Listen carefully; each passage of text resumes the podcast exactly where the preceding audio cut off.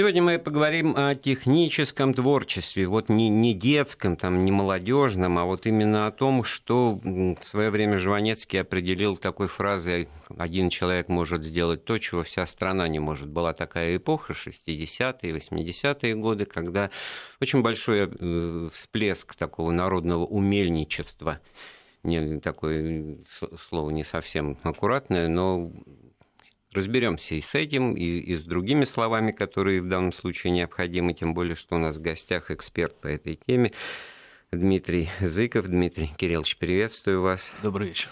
Э, в настоящее время коллега, журналист, доцент кафедры международной журналистики МГИМО, а в прошлом заместитель главного редактора э, журнала «Наука и жизнь». Ну и, в общем-то, все ваши, так сказать, достоинства в плане того, о чем мы будем говорить сначала, не будем сразу раскрывать, и слушатели поймут в процессе разговора, что вы в этом вопросе дока. А слушателям, значит, напомню наши телефоны 232 15 59, код Москвы 495, это телефон прямого эфира.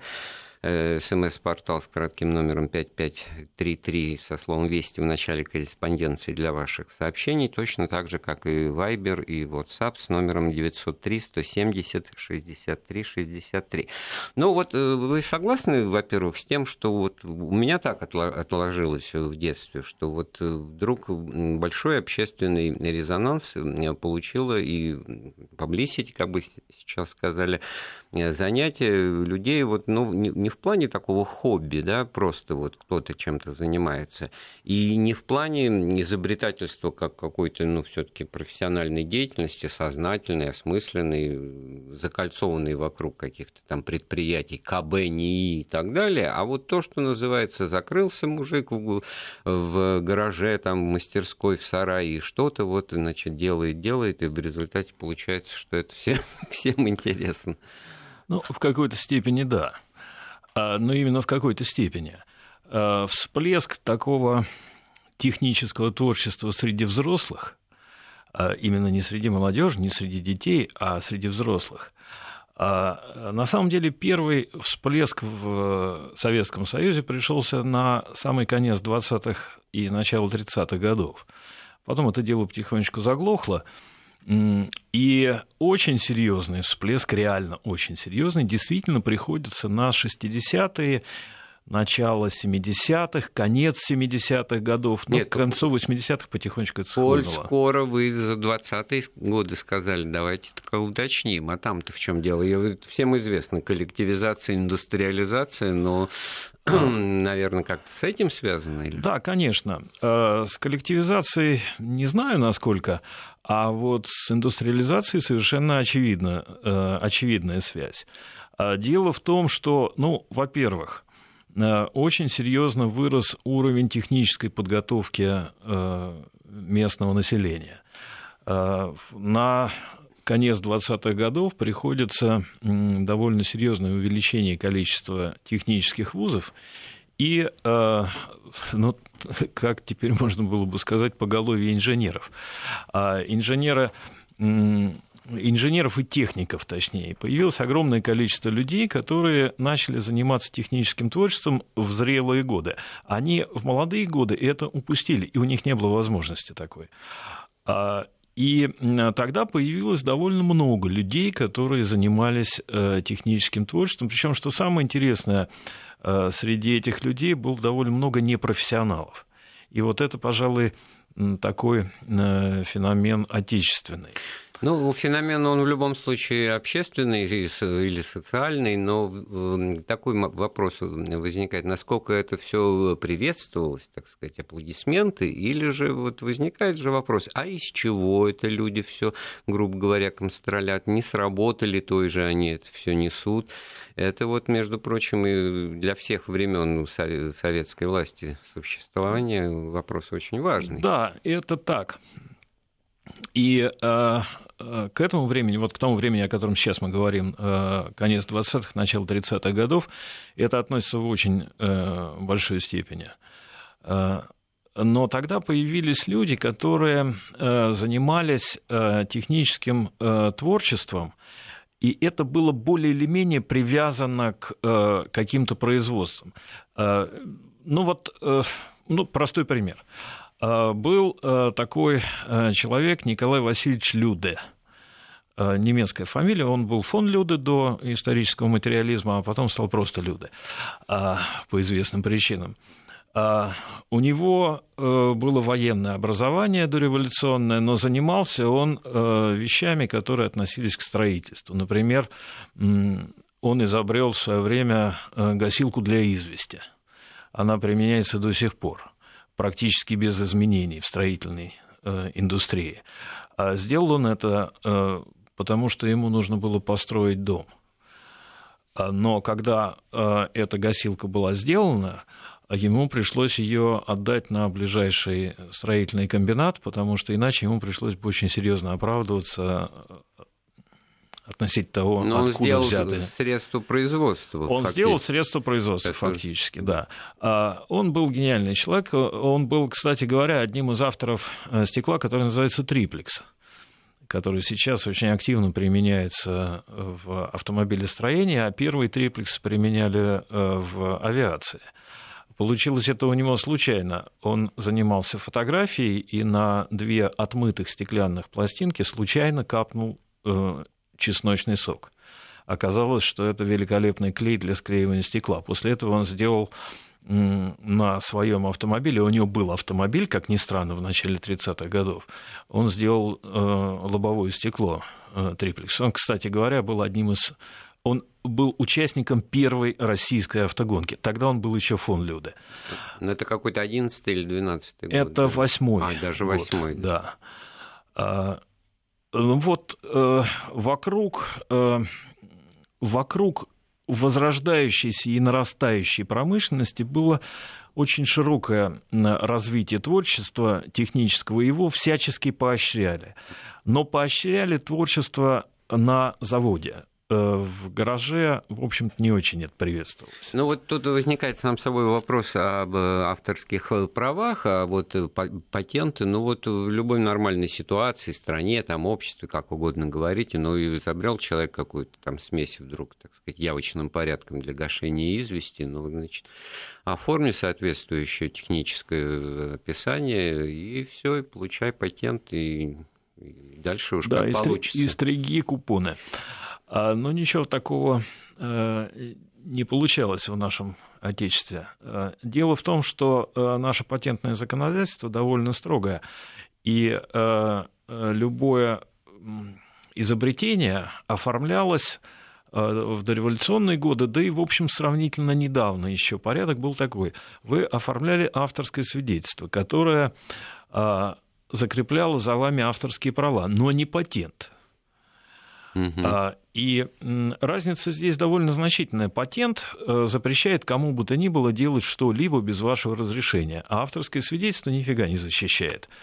А вы э, э, можете претендовать на, некие, на некую компенсацию, на вознаграждение за использование вашего изобретения, но не можете ограничивать его использование. А потом, значит, не случайно вы как-то ставите барьер временной середины 30-х, потому что нам уже вот и пишут слушатели, вспоминается фильм «Цирк», «Конструктор-любитель», «Скамейкин». Это все становится предметом для осмеяния. Вот такой вот чудак-человек, который занимается изобретательством. Да, и такая история э, была. Кстати говоря, фильм «Цирк» очень интересный. Э, именно в плане оценки изобретательской деятельности изобретатель представлялся э, таким э, чудаком немножко не от мира сего.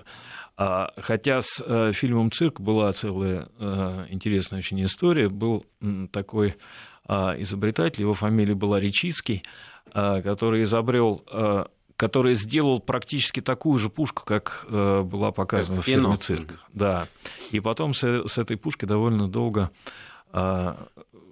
гастролировал с цирками по стране. А эта история описана в литературе довольно подробно. Это был совершенно гениальный человек, он много чего интересного изобрел. А в том числе он а, усовершенствовал затвор танковой пушки, но в 1941 году, к сожалению, погиб под Москвой. Ну, э, и по ряду причин, значит, как бы догадываюсь, вот это вот изобретательство, такое волна его, ну, она пошла на спад. Получается, что все достаточно было заорганизовано, и, э, ну, это любое творчество опасно, даже, ну, техническое, тем более, потому что вот из вашего же примера э, пушка, вроде цирка, а пушка – это вещь ну, серьезная. Ну да, пушка может стрелять, вопрос в каком направлении. А, да, в какой-то степени это дело все а, было приторможено, но очень интересный всплеск а, такого умельчества произошел во время войны. Особенно среди технического состава те люди, которые должны были обслуживать вооружение и технику, сталкивались зачастую с потрясающим дефицитом э, запчастей и инструмента. Э, мне недавно пришлось э, прочесть статью очень интересную о том, как обрабатывали тормозные барабаны без токарного станка. Только в нашей стране могли такую штуку придумать.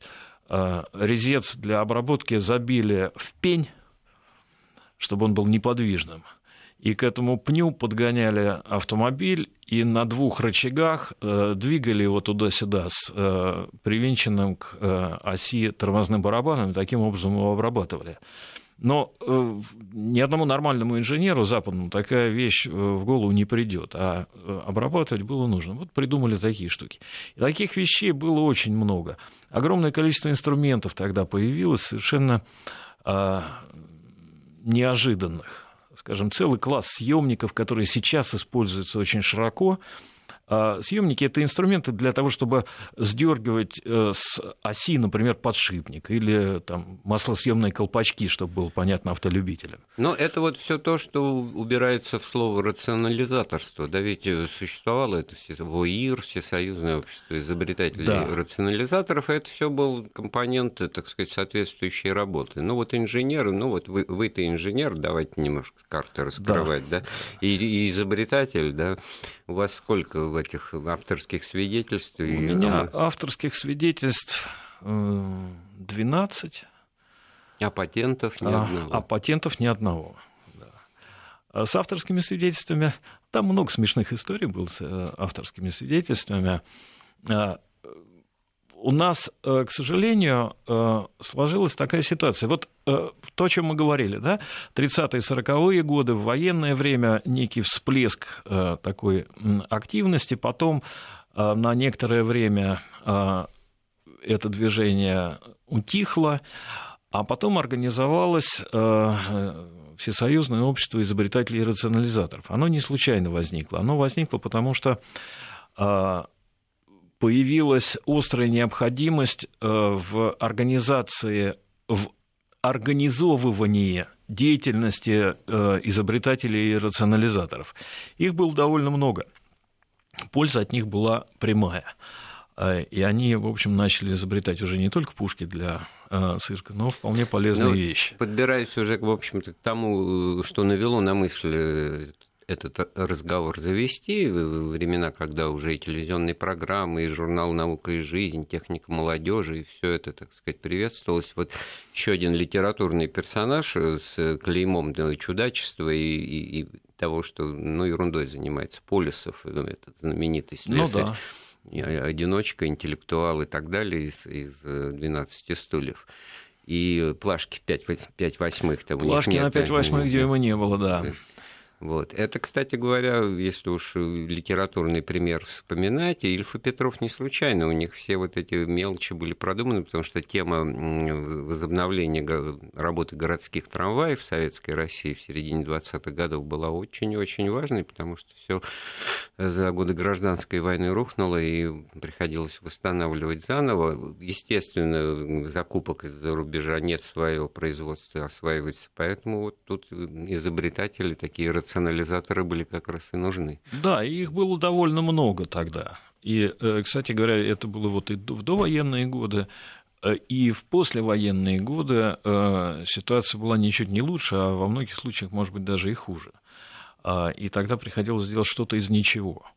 Но вот насколько меркантильный и материальный интерес, это мы же вот напрямую в шаге стоим от понимания того, что ну, всегда в цене в нашей жизни был мужик не только с головой, но и с руками, да, ну, которые да. вот аттестации, там бабушки сидят на скамейке и разговаривают у кого там как и что, и вы говорите, а нет, у Людки мужик-то такой-то там все, все делал. И это достоинство все своими руками. Ну, сейчас это тоже как-то присутствует, но все-таки опосредованно, потому что мужик с деньгами все-таки покрывает вот да, эту... Да, как-то сейчас получается, что мужик с деньгами ценнее, а вот э, то, о чем я говорил э, полторы минуты назад, э, о Всероссийской Всесоюзной организации изобретателей и рационализаторов, она была создана, в частности, для того, чтобы можно было серьезно поощрять деятельность работу рационализаторов, даже в большей степени рационализаторов, чем изобретателей. От рационализаторов было очень много толку. А, ну, вот я приведу простой пример из собственного опыта. А, в городе Балашихе был такой замечательный маленький заводик, а, который назывался экспериментальный пищекомбинат. На этом экспериментальном пищекомбинате из пищевого спирта, вдумайтесь только, из пищевого спирта делали уксусную кислоту пищевую. Кстати говоря, уксус очень хороший, все было хорошо, но норма расхода спирта была на то, чтобы получить тонну уксуса – примерно, примерно тонна и еще 120 килограммов спирта. А э, теоретически нужно было использовать чуть-чуть больше тонны. Так вот, э, местные рационализаторы э, сумели перестроить работу этой схемы технологической схемы так, что сократили там почти на 100 литров расход спирта на тонну уксуса. Вопрос, зачем они это делали? А ответ очень простой. Они просто получили годовую премию 960 рублей на двоих. Это э, в начале, в конце 70-х, начале 80-х годов ну, очень приличные прилично, деньги. Да. Если бы не было ВАИРа, они бы ничего не получили если бы не поддерживалось вот это рационализаторское движение, они бы, может быть, этим даже бы и не ну, занимались. Я не знаю, там каплю дегтя, я помню, вспомнил, вот когда в армии служил, тоже, значит, э, в штабе служил, там всякие документы печатал, вот документы, оказывается, был при полку, значит, какой-то э, рационализатор из числа офицеров технических служб, и надо было все время годовой отчет составлять. И вот, значит, в какой-то момент я слышу, они там, капитаны, эти майоры, ругаются, говорят, блин, да, да это же уже, вот мы подавали в прошлом году эту подставку там для стрельбы там за ПРК и прочее. Говорит, а я к ней еще. То есть уже они план, план по рационализаторству. Да, в какой-то, в какой-то момент появился план по внедрению изобретений, да. по внедрению рационализаторских предложений. И, как всегда, э, к сожалению, ну или, может быть, просто очень часто у нас получалось, это дело было заформализовано до потери сознательности. Стругацкий в понедельник, который начинается с субботы, там значит, да, лозунг да, да. висит «Откроем новую элементарную частицу в текущем квартале». Там, да, там, да, типа да, да, да, да. А, замечательная книжка. А, я своим студентам э, говорю, что это самое лучшее научно-популярное произведение, потому что эта книжка рассказывает о том, как увлекательно заниматься наукой. А, э, да, конечно, э, вот такая формалистика была, и, к сожалению, она очень серьезно сдерживала развитие вот этих вот этого движения, потому что как только появляется формалистика, сразу э, появляется необходимость сдать отчет, там, открыть э, элементарную частицу к сроку, и, в общем, из этого ничего хорошего не получается. Мы сейчас э, вскоре сделаем паузу в нашем разговоре, а вот, может быть, дадим возможность нашему гостю, это Дмитрий Зыков, в прошлом заместитель главного редактора журнала наука и жизнь, значит, вот пишут, а вот кто кому должен, вот из наших авторских прав половина буржуйской промышленностью работает, вот кто в этом смысле больше, меньше, подумаем, сделаем паузу в разговоре. Былое и нравы с Андреем Светенко. Ну и продолжаем разговор о техническом творчестве в советские времена, о народных умельцах, изобретателях, рационализаторах. Э, наш гость, эксперт, в прошлом инженер, изобретатель, рационализатор Дмитрий Зыков. Дмитрий Кириллович, ну вот действительно, в 60-е и 70-е годы уже получилась ситуация, начала складываться так, я вот даже вот сейчас с детства помню вот этого колоритную эту фигуру, по-моему, Валентин Архипов, да, его звали. Да, был такой. Участник программ телевизионных. Не помню, что он, что он изобрел, но вот, вот это был вот действительно такой символ того, что вот один может то, чего вся страна не может, как Жванецкий говорил. Да, тогда Тогда на телевидении появилась совершенно замечательная передача. Ее вел Василий Захарченко, а, тогдашний главный редактор а, журнала «Техника молодежи». А, эта передача называлась «ЭВМ. Это вы можете».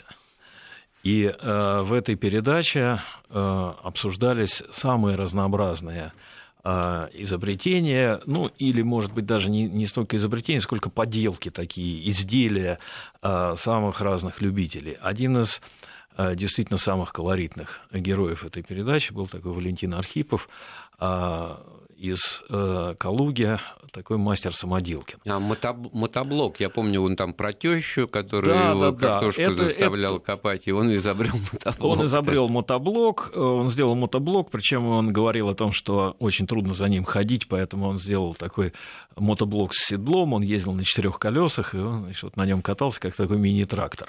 Назвать это изобретением довольно сложно. В, этот, в это время э, в европейских странах и в Штатах эти вещи продавались в магазинах. А у нас их не было совсем. А, ну вот корень зла-то мы и нащупали, да, потому да. что вот э, если чего-то нет, то находятся люди, которые это сделают э, на, на коленке как-то. Да, к сожалению, у нас... Не претендуя на новаторство, а просто вот у меня есть. Собственно говоря, э, изобретательство не было целью этих людей. Они делали то, что им было нужно для того, чтобы там, скажем, картошку сажать или, собственно, автомобиль ремонтировать. Сколько сварочных аппаратов самодельных по гаражам лежит до сих пор? А сколько лежит самых разных приспособлений для склеивания, э, для просвертывания отверстий и для всяких разных других вещей. Огромное количество инструментов, огромное количество каких-то запчастей. Приспосабливали все, что угодно, к чему угодно.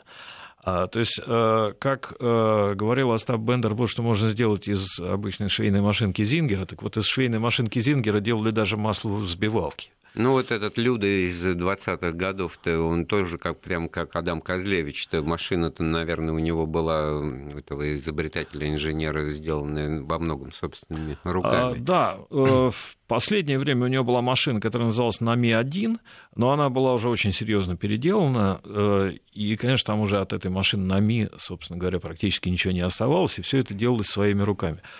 А, э, они жили ну, здесь вот сравнить недалеко от того места, где мы сейчас с вами жили, в конце Поварской улицы, и там весь двор э, был завален железками, и там этот Николай Васильевич вокруг этих железок с этими железками прыгал и Э, занимался. А вот насколько, насколько тогда вот э, одномоментно к тому, что это все приветствовалось и популяризировалось, значит, все-таки возникала мысль, она на поверхности лежит, что это все вследствие ну, дефицита, отсутствия того, что промышленность серьезная, так сказать, такого рода э, вещи не выпускает, там группа А, а, не, а это группа Б, там или еще что-то вот. Это же должно было как-то... Знаете, мне довольно сложно э, об этом э, судить. Потому что сам я в 70-х, 80-х годах понаделал такое количество железа, и, по-честному говоря, некогда было задумываться о том, почему я это делаю. Вот нужно было сделать некое приспособление для того, чтобы быстро менять колеса на спортивной машине. Ну, вот мы его и сделали. А, совершенно не, не думая о том, что его, наверное, где-то можно купить, что кто-то, может быть, его уже делает. Правда, потом выяснилось, что никто такого приспособление, как мы сделали, не делал, а, и оно э, стало продаваться, сейчас продается в магазинах. Никаким образом мы, конечно, не защищали это. Вот это вот в продолжении того вопроса, который я поставил перед перерывом, да, кто там, значит, буржуйская, так сказать, гибкая рыночная экономика, она, значит, могла что-то такое на слух воспринять и где-то там увидеть при да, и поэтому... по нашему же телевизору-то освоить выпуск, а у нас мы просто аплодируем условному, А мы просто аплодировали. Мы изобретателю. Тому же Архипову да. аплодировали. Аплодировали. В той же передаче была совершенно гениальная штука – машина для выпечки блинов. А, очень многие люди э, из тех, кто помнят э, эту передачу, э, вспоминают про эту машинку. Классная машинёшка. Во многих ресторанах она сейчас есть, только привозят ее из Италии почему-то. И используют для выпечки пончиков. Это именно та идея, которую показывали нас по телевизору. Тогда э, забавная довольно ходила байка. Э, может быть, вы помните, в журнале «Наука и жизнь» э, была тогда, да есть и сейчас, журнал, кстати, издается до сих пор, и в нем есть рубрика, называется она «Маленькие хитрости или советы домашнему мастеру». Эта рубрика существует с 61 года или, с, или регулярно с 62 -го. Можете себе представить, сколько там всего опубликовано. И вот об этой рубрике и о очень похожем разделе в журнале моделист... Э, нет, простите, э, «Юный техник» э, говорили, ходила такая байка, что японцы э, хитроумные, все там прочитали и потом все это дело запатентовали. Но это неправда. Э, японцы не запатентовали те вещи, которые там публиковались. Э, но отчасти все-таки правда. Некоторое время назад редактор, бывший редактор, ныне покойный, к сожалению, журнала «Наука и жизнь», гениальнейший человек Игорь Константинович Логовский рассказывал мне, что а, в начале 80-х годов а, редакция получила письмо из Японии, из некоего издательства, которое просило разрешения издать отдельным выпуском сборник вот этих самых маленьких хитростей, которые были опубликованы в журнале «Наука и жизнь». И журнал «Наука и жизнь» совершенно спокойно, не, не требуя никаких денег, не, не догадываясь о том, что за это можно вообще потребовать деньги, разрешил такой выпуск. Такой выпуск был в Японии сделан. Вот это медицинский факт. А то, что запатентовано что-то такое из опубликованного или показанного у нас, нет, этого, конечно, не было. Так могут говорить только люди, которые не знакомы совсем Э, с патентным законодательством. То, что было опубликовано в открытой печати, э, запатентовать невозможно. Оно уже известно. Запатентовать можно только то, что неизвестно. Правда, сейчас появилось такое понятие, как промышленный образец или полезная модель. А она позволяет немножечко обходить вот эти все сложности. Э, но, тем не менее, говорить о том, что супостаты у нас все поворовали и бешено обогатились э, за счет наших изобретений, пожалуй, все-таки неверно. А, то, что у нас э, изобретено и впервые появилось, оно у нас э, зачастую выпускалось. Ну, очень простой пример. Автомобиль Нива.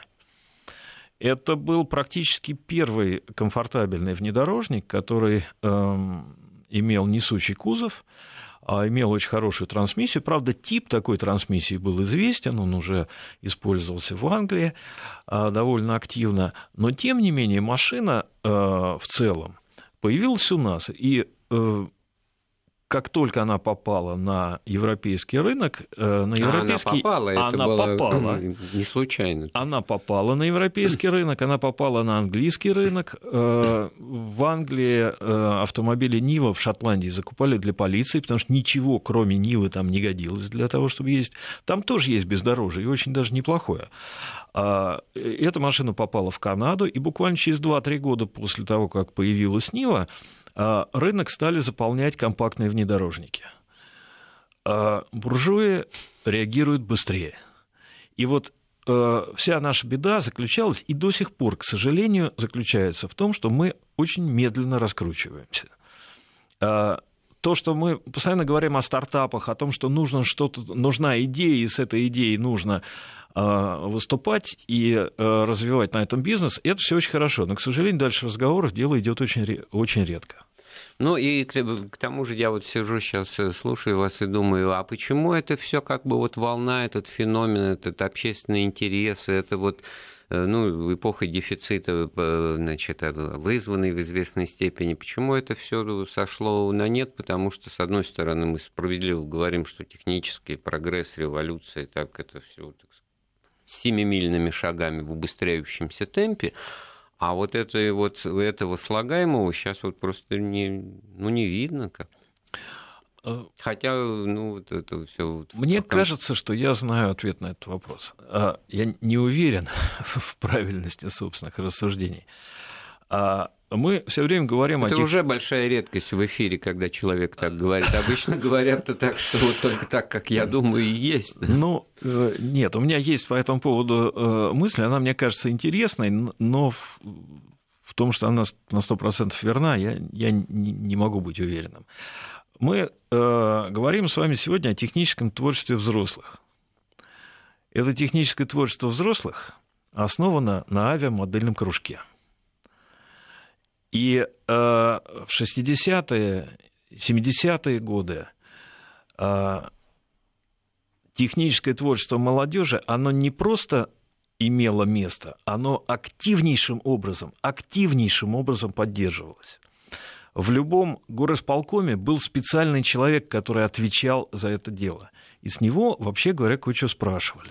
Ну, это здоровая доза бюрократии. Здоровая доза бюрократии, вопросе, да? администрирования, но, тем не менее, на это дело отпускались деньги.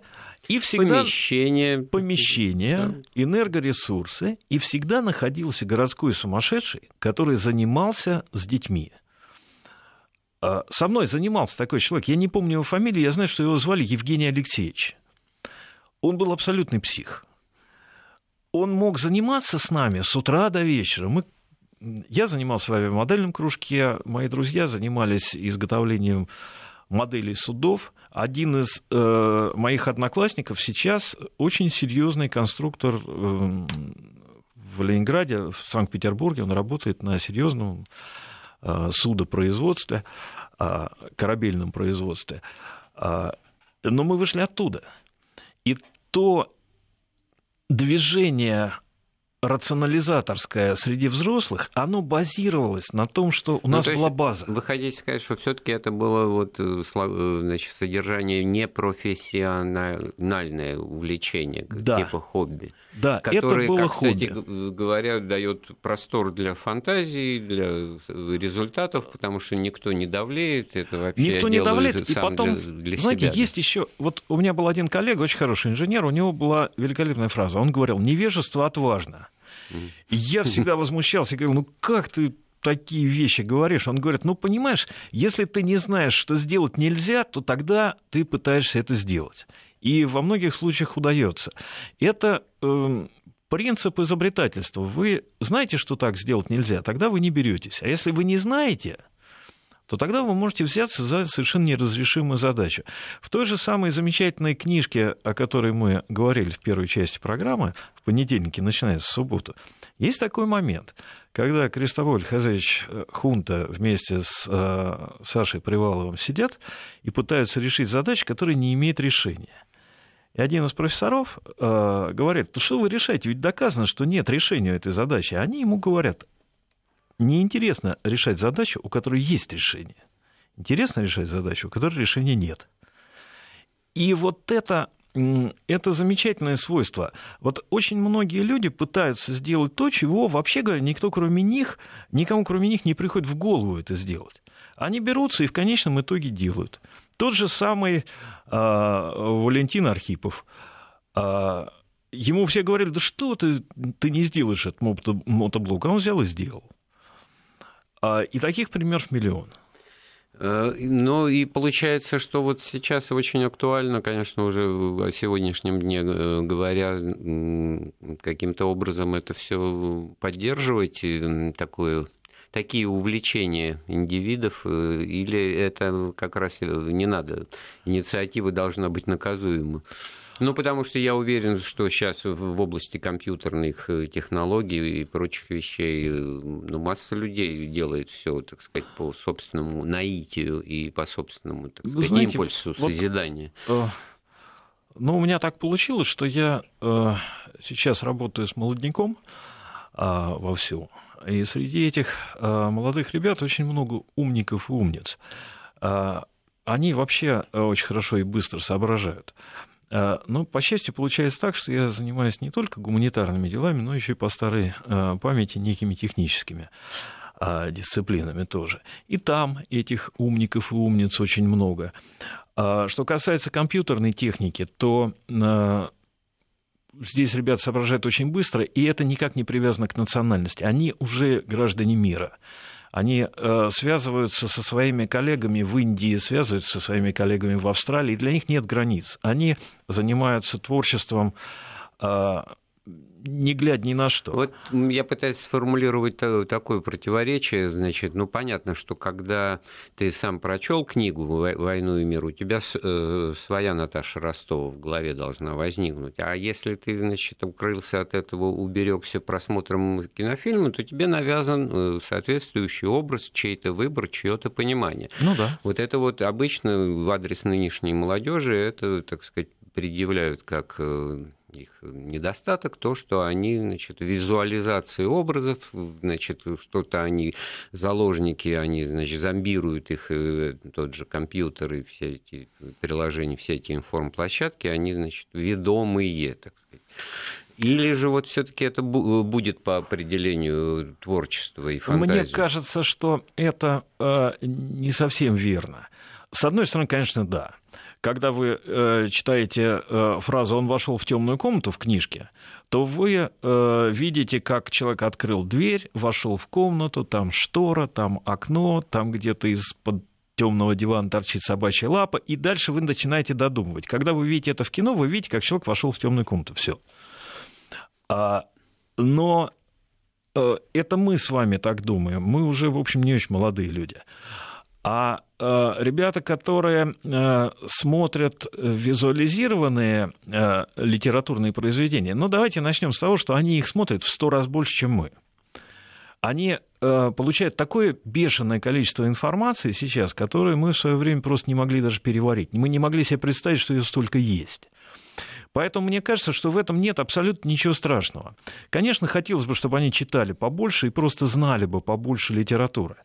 Но они просто чуть-чуть по-другому соображают, они чуть-чуть по-другому мыслят. Но у них есть другие способы самоорганизоваться. Да, вот нам слушатели да. откликнулись на наши, так сказать, разговоры. Вот пишут несколько сообщений. Кружки нужны, они дают гениев, надо возвращать нужны. кружки. Несомненно, а, а, нужны. А вот то, что в кармане у каждого молодого человека лежит, и он связывается, с, ну, вы сказали, с Индией, там, с кем угодно. Это, вот, не зам... это, это разные вещи. Другая платформа для общения. Ну, это, это разные вещи. Кружки нужны э, мальчиков и девочек нужно обязательно научить забивать гвозди и вставлять э, нитку в иголку. Э, это сделать при помощи гаджета невозможно. Они это все равно должны уметь, потому что им жить, и они должны уметь делать что-то материальное. К этому нужен, нужно прививать интерес. Никак по-другому, кроме кружка или бабушки и дедушки – сделать это невозможно. Только два метода есть, никаких других. Вот Или, не надо, нет, вот... простите, еще есть один. Хороший учитель труда. Ну да, вот трудовик я себе пометил как символ ну, современного да, школьного да. образования, объекта насмешек там КВНовских и прочих комедийных. Это, да? конечно, объект насмешек, от, да. От человека из вашего Но я напильник умею да. держать, потому что меня научил трудовик. Вот этот вот чудак-человек. И такие вот я тоже припоминаю люди, одержимые, полностью растворяющиеся в своей работе, абсолютно бессеребренники, и ну, прочее, да. прочее. Может быть, они там по жизни даже какие-то и неудачники, но они миссию выполняли. Вот э, и именно поэтому кружки нужны. Они не, они не заменят гаджеты, но они их не отменят, не заменят, они их э, дополняют. И если у молодых ребят будет э, возможность заниматься в кружке, а плюс к этому будет еще в кармане гаджет, это будет только хорошо. Я вот одно только вот э, думаю, сижу, ведь этими гаджетами овладевают они сами, без помощи взрослых. У меня пятилетняя дочь, которая лучше меня тыкает во все эти, так а, сказать, а, нет, это не так. стрелочки, а вот учить ее, значит, нитку в иголку вдевать должна бабушка без должна этого. Бабушка, она... да. Бабушка должна не только это, бабушка должна ей еще объяснить значение слова «досадно». А, это тоже только бабушка может сделать. Детям нужно обязательно прочитать книжку вслух, и желательно, чтобы эта книжка была хорошей. А, они умеют тыкать пальцем очень хорошо. Но смысл этого тыкания... это только всего лишь... Да, да. это всего-навсего интуиция это и механика. Хорошее для начала качество, потому что да, это вы чувство поиска. Они не, да. они не боятся э, машины. Вот э, я до сих пор э, 20 раз подумаю, прежде чем на клавишу нажать э, в компьютере. А мой 16-летний внук делает это с э, пулеметной скоростью, и все хорошо получается.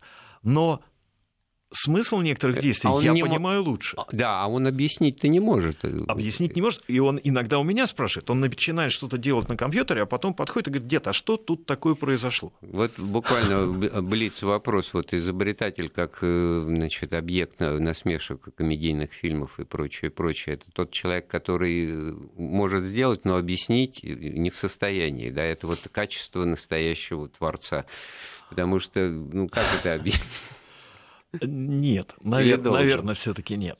А изобретатель это тот, кто может э, понять, э, что, для чего и еще и как это сделать. А вот все-таки объяснять-то надо или объяснять налично? надо. Спасибо большое. У нас в гостях был изобретатель, инженер, в прошлом заместитель главного редактора наука, э, журнала «Наука и жизнь» Дмитрий Зыков. Мы говорили о техническом творчестве, о прошлых временах в этом вопросе и о том, что есть сейчас, и с надеждой на будущее, вполне понятное для всех нас в наших интересах. Программу подготовил и провел Андрей Светенко. Слушайте Вести ФМ.